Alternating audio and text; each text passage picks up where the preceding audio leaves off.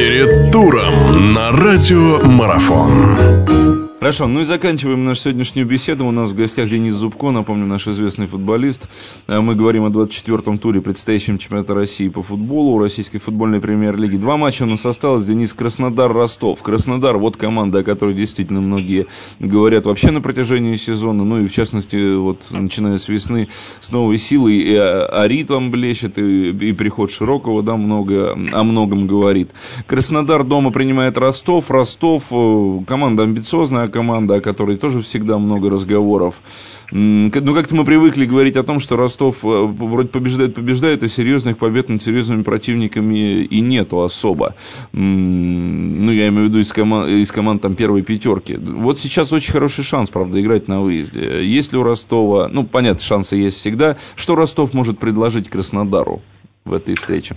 Ну, во-первых, э, самоотдачу, то есть настрой – думаю, при своих болельщиках команда должна показать агрессивный футбол.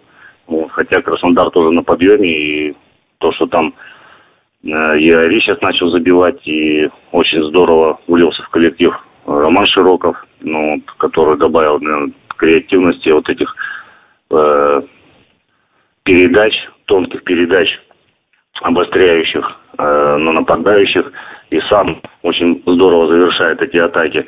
То есть это он ну, креативности добавил Краснодару. Ну, вот. Но Ростов при своих болельщиках всегда команда была неуступчивой. Ну, вот, и поэтому, думаю, должна показать ну, зрелищный, хороший футбол. Но что касается результата, здесь я Ростов тоже выиграл сейчас на выезде у Рубина.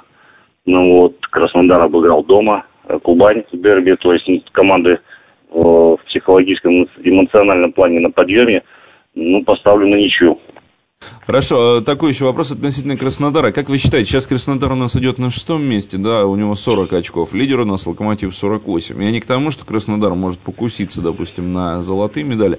А почему нет? Краснодар, вообще, как вы думаете, по силам ли сейчас команде в том состоянии, в котором она находится, вообще в этот спор дальше вмешаться? Потому что тут от Динамо-то отставание всего 3 очка и от того же ЦСКА. Если Краснодар будет показывать такой футбол, как она показывала со Спартаком, с Кубанью, вот, то я думаю, по силам. Ну хорошо, и последний матч э, тура, он состоится в понедельник. Локомотив принимает Волгу. Локомотив это лидер нашего чемпионата. Лидер для многих по началу сезона такой был неочевидный, да, но тем не менее команда Кучука показывает очень, хорошую, очень хорошую игру в течение всего сезона. Ну, понятно, с какими-то перепадами, но незначительными. Волга, а вот Волга, пожалуйста, Волга была в серединке, но сейчас она подскатилась и уже здесь борется за выживание. Приход Талалаева в команду команду, насколько он, э, насколько приход вообще главного тренера должен сейчас, э, так скажем, встряхнуть э, коллектив. Ну, Волга, к сожалению, уступила, уступила ЦСКА. Это, наверное, тоже многими прогнозировалось. Сейчас ну, что может предложить Талалаев со своими новыми подопечными Кучуку и его вот этой вот, и его поезду, так скажем?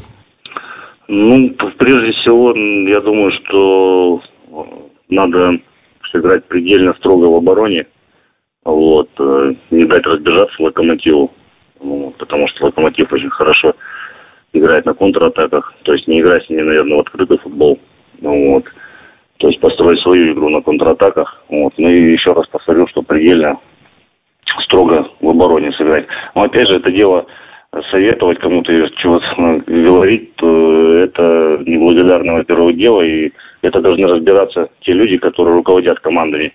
Вот, они лучше знают э, состояние игроков, их техническое э, оснащение. Ну, вот, поэтому, но здесь э, понятно, что явный фаворит это локомотив. В Волге, наверное, не просто так сменился тренер, видимо, какие-то э, есть проблемы финансирования, может, еще какие-то проблемы есть. Поэтому, опять же, это не добавляет уверенности команде. Ну вот, и, и тут два сложных очень матча. Предстоит им и ЦСКА, и сейчас Локомотив. Поэтому будет очень сложно. Ну, наверное, Талалаев знает, что делать. Вот, поэтому, думаю, настроит команду на серьезную игру, на серьезную борьбу. Вот, ну, поставлю на локомотив. ну, там еще и Волге потом предстоит и домашний матч с Динамо, тоже достаточно серьезно. Я последний ну, вопрос, да. Угу. Последний вопрос, который хотел спросить относительно еще Локомотива. Э, понятно, что по болельщикам Локомотива это очень приятно, что их команда вновь здесь в лидирующих позициях, да не просто лидирующих, да, а лидер чемпионата.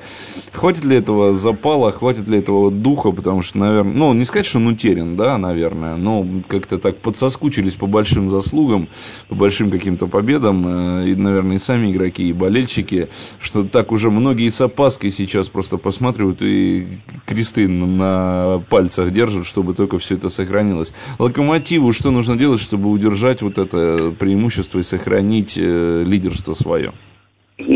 Опять же, скажу банальную вещь, выиграть все игры. Если он выиграет все игры оставшиеся, то он останется на первом месте. Здесь ничего нового не придумаешь. Ну да, соглашусь, все логично. В общем, в любом случае, пожелаем удачи всем болельщикам, э, всем, кто смотрит российскую футбольную премьер-лигу. Мы будем болеть за красивый футбол, за свои клубы. А вас благодарю, Денис. У нас в гостях был наш прославленный футболист Денис Зубко. Спасибо, что нашли время.